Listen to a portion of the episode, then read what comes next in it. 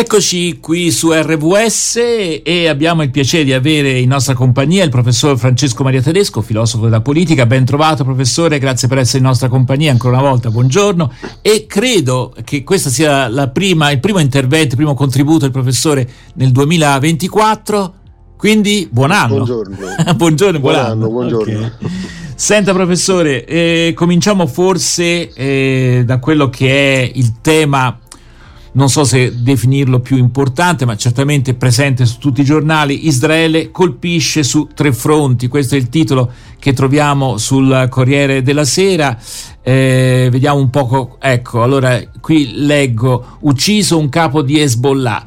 Nel 2024 mai così tanti morti a Gaza, in un giorno 247, però l'esercito annuncia una nuova fase, ora raid più mirati, nel frattempo, gelo tra Biden e il premier dello Stato ebraico. Sul Corriere c'è anche un interessante articolo, un'intervista, tra l'altro, alla figlia di Shimon Peres. Eh, la sinistra pacifista scomparsa prova a ritrovare una missione. Verrà un dopo Netanyahu. E insomma, eh, poi naturalmente tanti altri articoli su questa vicenda. Però ci sono state anche delle manifestazioni in cui vogliono le elezioni gli israeliani. E infatti, eh, in, proprio in questa intervista si sottolinea il fatto che comunque esiste. Uh, magari non nei termini come la conoscevamo prima, una sinistra pacifista, comunque un movimento eh, che vuole una svolta. Ecco. Professore, lei come la vede? Perché sono tanti i temi, eh, anche per essere pessimisti, no? Andiamo un po'. Sì, eh, sicuramente non è una situazione diciamo, che, che eh, volge e che, come dire, fa pensare ottimisticamente, soprattutto perché naturalmente, eh, come in tanti altri casi appunto di, di, di, sulla politica internazionale, si notano anche degli strabismi abbastanza eh, incredibili.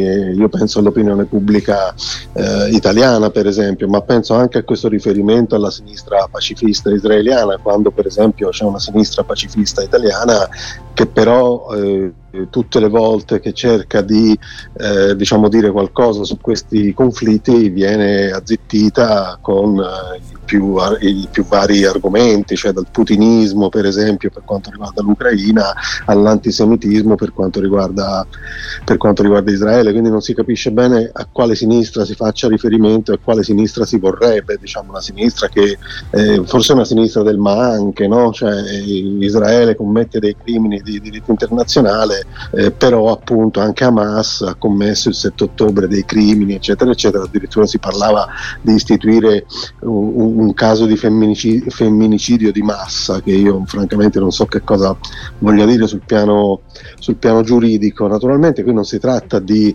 eh, liquidare i fatti del 7 ottobre no? che hanno scatenato questo, questo conflitto, però è, è, evidente ormai a tutti, penso davvero a tutti, la sproporzione enorme nel numero delle vittime, nel numero delle, dire, nell'entità della distruzione che sta avvenendo su Gaza. Gaza è un cumulo eh, di macerie con profughi interni sostanzialmente, eh, cumulo di macerie eh, realizzato da una potenza di fatto occupante, questo non lo dico io, questo diciamo, è un dato di fatto che avrebbe dovuto eh, costringere lo stesso Stato di Israele a una maggiore attenzione rispetto a quello che succede eh, in quei territori. Quindi evidentemente io abbiamo organizzato anche dei seminari all'università, eccetera, mi sono opposto alla definizione di genocidio perché è anche una fattispecie particolarmente difficile da configurare, oltre che a essere diciamo, ideologicamente complicata e um, a poter incontrare anche diciamo, delle, delle, obiezioni piuttosto,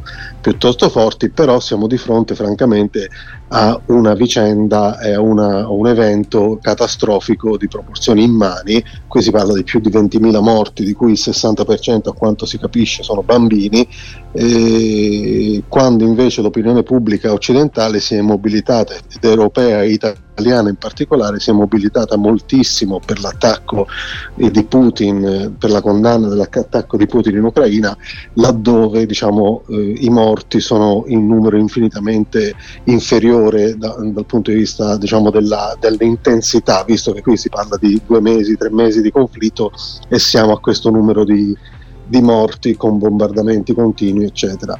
Eh, l'opinione pubblica italiana da questo punto di vista mi sembra piuttosto distratta, quindi è così, non, non, non mi sembra che ci siano note di, di di ottimismo e la politica è naturalmente sempre molto attenta a non incappare in questa famigerata accusa appunto di antisemitismo che tanto viene agitata per ogni cosa che si dica contro lo Stato di Israele, tra l'altro appunto ignorando anche che in Israele da gennaio c'erano manifestazioni contro Netanyahu, quindi certo. insomma eh, gli israeliani antisemiti loro stessi, è vero mm. che c'è sempre la figura dell'ebreo odiatore di se stesso, no? che è un po' un cliché naturalmente, no?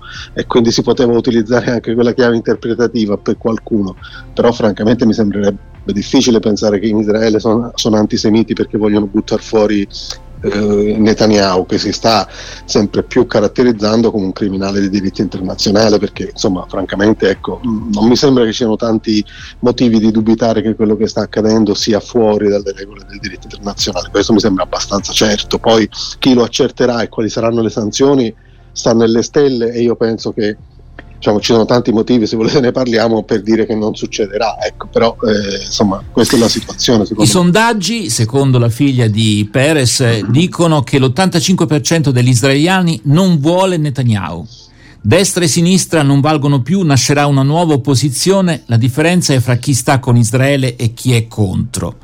E ehm, poi ecco, questo articolo finisce con una previsione eh, io leggo solamente l'ultimo paragrafo. Ci sono di mezzo tre mesi di bombardamenti, 22.000 morti. Stanno tornando a casa i, riservi, i riservisti e cominciano a raccontare. Credo che le cose cambieranno un po' nell'opinione pubblica. Non saranno i vecchi leader, i laburisti da kibbutz, a intercettare un eventuale cambio di stagione. La sinistra classica è introvabile qui come ovunque. Un nome? Vedo uno come Gadi Eisenkot, è un ex generale, ha appena perso un figlio a Gaza, conosce il dolore di questo paese perché lo sta vivendo.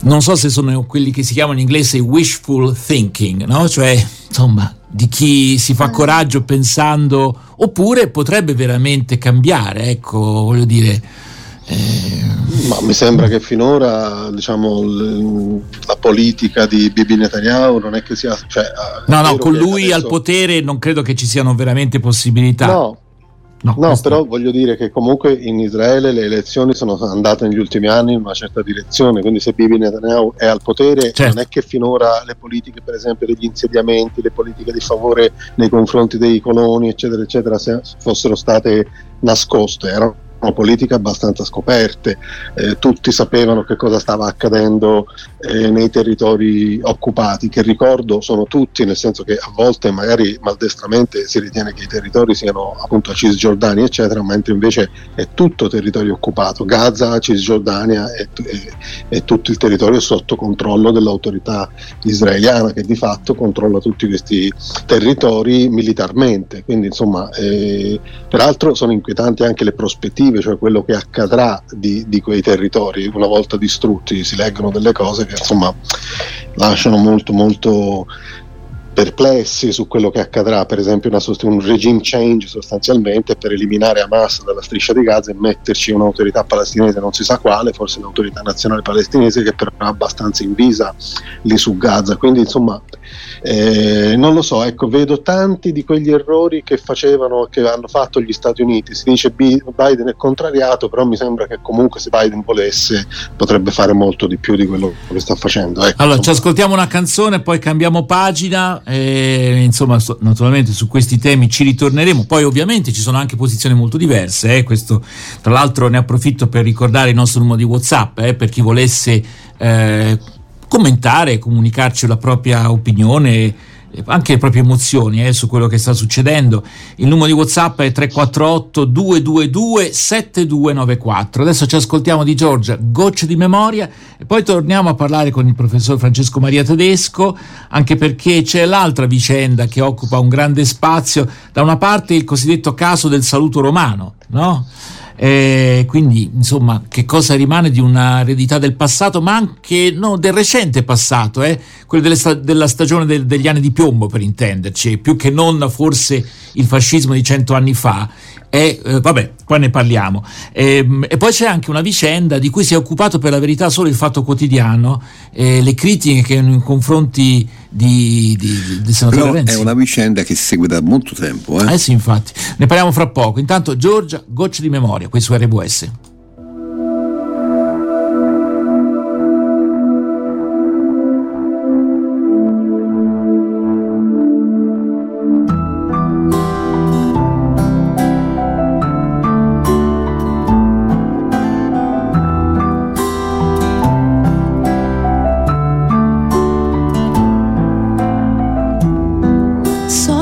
确定。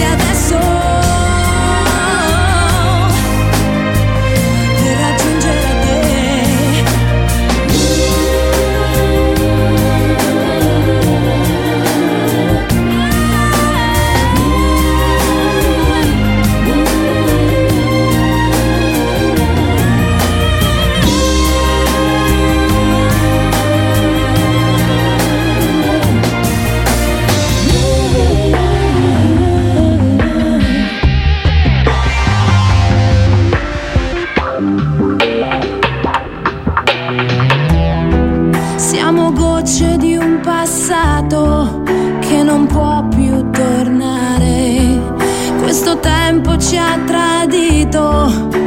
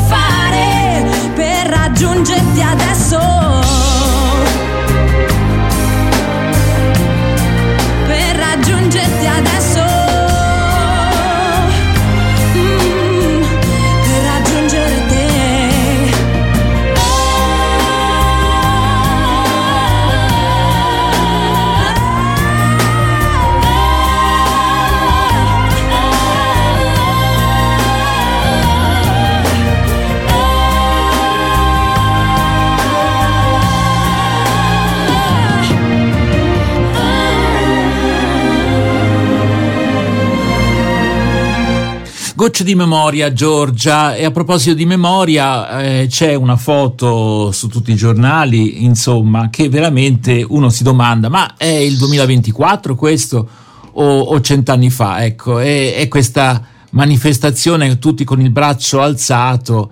Il caso Saluti Romani, l'opposizione contro Fratelli d'Italia, prendete le distanze. Schlein su H. Larenzia, cosa ne pensa la Premier? I meloniani rispondono ipocriti accade da sempre.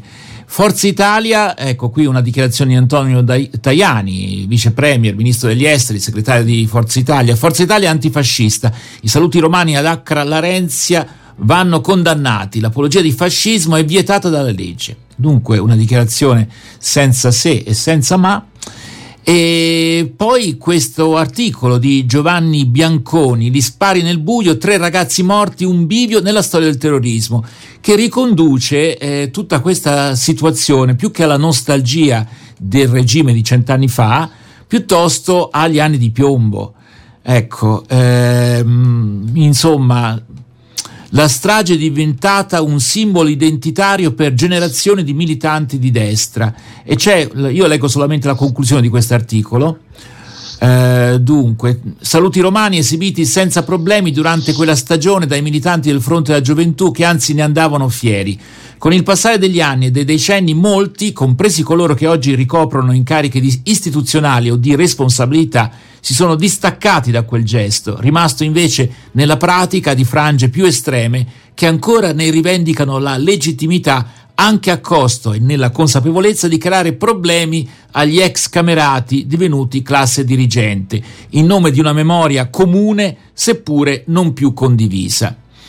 Ecco, allora vediamo un poco, professore. Tra l'altro, eh, tra l'altro sono queste storie veramente tragiche, no? perché non è mai stato fatto luce su questi, come in altri Sull'omicidio casi. di questi tre. E quindi sono queste storie proprio maledette sono... che poi alla fine diventano mm. storie non, di cui non ci liberiamo. Poi la cosa che veramente fa male è vedere che età avevano queste persone, da una parte e dall'altra. Eh. Sì, sì. Si parla di gente di 20 anni, io sto pensando a mio figlio che ne ha 19 ma insomma mi, mi, viene anche difficile pensare come possa qualcuno ammazzarlo in nome di... Vabbè, professore, una sua riflessione su questo, un argomento un po', come dire, delicato, non so come dire. Vediamo un po'. Ma sì, delicato, mh, mm, anche perché appunto sono morti dei giovani, però eh, bisogna anche ricordare, diciamo, al di là ovviamente del cordoglio per eh, tre vite spezzate, bisogna ricordare il valore simbolico che hanno certi eventi nella storia politica italiana, nel senso che chiaramente H. Larenzia è diventato un po', diciamo, eh, negli anni un luogo e eh, un mm, diciamo, ricordo identitario e adesso fischiettano tutti, fanno tutti fin- finta di nulla, ma H. Larenzia, ad H. Larenzia sono convinto che tutti i dirigenti oggi di, di Fratelli d'Italia, una volta appunto Missini, Fronte della Gioventù, eccetera, eccetera, eccetera, sono convinto siamo stati appunto a celebrare eh, i morti di H. Larenzia, è un po' diciamo, iscritto nel codice ge- genetico eh, diciamo, del neofascismo italiano o del postfascismo, chiamatelo insomma come, come, volete, poi su questo c'è anche da discutere. Eh, quindi adesso fischiettano tutti, qualcuno dice ipocriti appunto perché succede da sempre, come se fossero giustificazione, naturalmente non lo è, dopodiché poi però c'è anche da analizzare eh, diciamo che cos'è la legislazione italiana sul fascismo, sul neofascismo e quali sono anche per esempio le pronunce della Corte Costituzionale oppure i proposti di legge, cioè c'è una lunga storia su questo tema. L'apologia del fascismo eh, diciamo non è eh, vietata nella misura in cui per esempio la legge Scelba quando venne sottoposta alla Corte Costituzionale eh, negli anni 50 venne dichiarata legittima dal punto di vista costituzionale perché vietava l'apologia del fascismo però ricollegandola alla ricostituzione diceva la legge Scelba eh, del disciolto partito fascista il che vuol dire che non si poteva appunto fare apologia del fascismo eh, nella misura in cui questo andasse nella direzione di ricostituire il disciolto partito fascista. Poi dopodiché si può discutere quanto eh, diciamo, l'MSI fosse ricostituzione del disciolto partito fascista. Eh, poi c'è la legge Mancino, quindi anche lì eh, diciamo una, una, prospettiva diversa, perché per esempio la legge Mancino eh, punisce con lo scioglimento anche la, la, costituzione di tutte quelle forze che non sono ricostituzione del partito fascista Tucur, ma che sono forze che incitano all'odio razziale, all'odio nazionale, religioso ed etnico. Queste sono le fattispecie, per cui eh, insomma ci sarebbero anche eh, ci sarebbero state nel corso degli anni anche le, gli strumenti normativi per mettere fuori legge certe formazioni, ma questa cosa non è stata, non è stata mai, mai fatta. Eh, quindi insomma. Mm. Senta, io so, le- leggo una nota di un lettore del Corriere che lui dice. Eh, si tratta di una sacca di nostalgia tendenzialmente innocua, per quanto disgustosa, che è sempre stata ignorata per quieto vivere e continuerà ad esserlo. Così potremmo, ecco qua la cosa, co- potremmo continuare a scannarci su simboli ed eventi di un secolo fa e continuare a non entrare nel merito del mondo di oggi, eh, dove dittature, razzismo e discriminazione non sono mai così esplicite. Vabbè, ehm, c'è un problema che tutto sommato forse dovremmo occuparci di cose tra virgolette più serie, oppure queste fanno parte delle cose serie da cui non è possibile eh, sottrarci, insomma cui non è possibile. Io, insomma, sì e no, nel senso che la cultura identitaria di formazioni politiche, comunque non soltanto di formazioni politiche, ma anche una cultura politica diffusa, eh, anche da parte di persone che per esempio non fanno parte di Fratelli d'Italia, per dire che non votano, oppure che non votano più, eccetera, eccetera, è una cosa che scava nella società. Quindi, insomma, il correre di queste mm. cose non è una cosa bella, cioè non, non è neanche una cosa da prendere. Non sono cose banali, dicendo, ecco, per intenderci. Sono... No, non sono cose cose banali e né sono cose per cui dire come al solito se fare del benaltrismo spiccio, no? c'è sempre qualcosa sì. di più importante di cui occuparsi, cioè, se c'è sempre qualcosa di più importante. Benaltrismo, questa insomma, è una bella espressione. Sì, sì, eh, non è mia, insomma è una cosa certo, corrente certo, diciamo nel giornalismo. C'è ma ben altro, dire, sì, sì, chiaro, c'è chiaro. sempre ben altro volendo, quindi insomma non ci, si allora, sempre Claudio, poi, poi, parliamo di altro, però. Eh? sì, no, poi oggi non abbiamo parlato, per esempio, dei, eh, dei trattori tedeschi, cioè in Germania quando decidono di fare qualcosa. Sì, e anche in Germania ci sono sacche di nostalgici mica indifferenti, anche quelli. No, eh? mi, eh, no. mi, colpisce il fatto che sono anch'io d'accordo col professore, mm, anche con Roberto, che non sono cose in cui però però in un paese come questo, in cui alla fine anche chi, chi, non la pensa così, alla fine è affascinato dal fatto che può venire qualcuno mm. e, e, mette tutto a posto, questo... Mm, C'è mi... il fascino dell'uomo forte ancora oggi nel nostro paese? Ma guarda, qui si apre, si apre, un capitolo, per esempio, riguarda più che il fascino dell'uomo forte nel senso tradizionale, no? il fascismo, eccetera, eccetera, e su questo sono d'accordo con, la, col lettore del Corriere, in realtà eh, qui assume altre forme, cioè penso per esempio a tutta la la retorica delle self-appointed elite che dicono di essere competenti, cioè per esempio tutto il discorso sulla tecnica, sulla competenza, sulle capacità della tecnica di risolvere questioni che la politica non può più, può più risolvere e quindi per esempio l'esautoramento dei parlamenti, cioè è inutile chiacchierare ma bisogna fare, cioè c'è tutto questo tema qui che non è più una dittatura tradizionale, cioè arriva uno appunto le folle della adunanza oceanica eccetera eccetera, ma è tutta una retorica legata alla competenza, alla tecnica e alle capacità diciamo, di leader tecnici per l'appunto che vengono da fuori dalla politica eh, di eh, mettere le cose a posto. Abbiamo peraltro già verificato che questa retorica è una retorica vacua perché insomma, queste capacità salvifiche non ce l'ha nessuno. Qualche tempo fa c'era un dibattito in Italia su un libro uscito negli Stati Uniti sull'epistocrazia. Che cos'è l'epistocrazia? Appunto il dominio del, del, delle capacità scientifiche, cioè de, chi deve governare i saggi fondamentalmente, no? cioè vecchio tema platonico, diciamo così. No?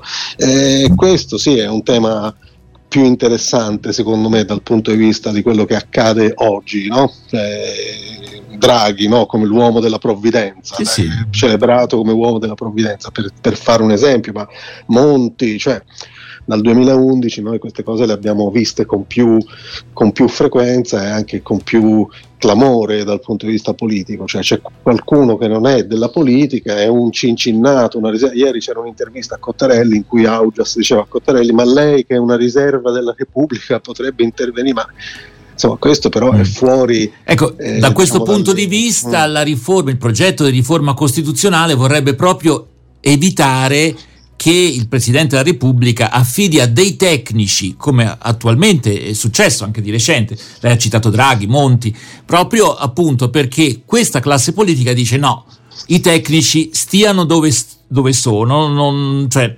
sì, mm. diciamo che la, la, è un guazzabuglio, eh, hanno scritto sul fatto costituzionale, eh, sul fatto quotidiano, scusate, eh, ma è, è un guazzabuglio perché quella riforma ha, diciamo, intanto coglie degli spunti, nel senso che chiaramente c'è questo tema, però il problema è che non è che il Presidente della Repubblica, che di fatto governa dal 2011, se l'è inventata sua, questo suo potere che ora adesso si vorrebbe imbrigliare, è una cosa che, che gli hanno consegnato ah, certo. legati mani e piedi proprio le forze politiche perché erano del tutto screditate. Vi ricordate la rielezione di Napolitano? Sono andati a pregarle un ginocchio di riprendersi questa patata bollente, per cui che lui si è preso molto volentieri, a dire la verità. Eh, quindi ecco, anche Mattarella, cioè considerate che se non si fosse dimesso Napolitano, due Presidenti della Repubblica avrebbero di fatto regnato, tra virgolette, per 28 anni consecutivi, che è un'enormità e che insomma qualche problemino lo pone, quindi da questo punto di vista ecco io quindi, però è la politica, non è la riforma costituzionale, cioè sono i politici che dovrebbero riacquisire un minimo di credibilità, ma or- oggi la politica, vedete le candidature, la gente che corre in giro, cioè è veramente una cosa incredibile. Allora, purtroppo non abbiamo più tempo a disposizione. Claudio, proprio una battuta, non una domanda ma, perché no, purtroppo mi non, a pensare eh. che l'80% degli appalti vengono dati così senza gara. Insomma, anche... Allora, e questo introduce però l'altro tema eh, del, che se ne è parlato anche, se ne è accennato un po' anche ieri, insomma, se eh, è giusto o meno che ci siano meno meno controlli sostanzialmente, però di questo magari parliamo un'altra volta. Intanto ringrazio davvero il professor Francesco Maria Tedesco per essere stato in nostra compagnia e Grazie a risentirci a qui su RWS.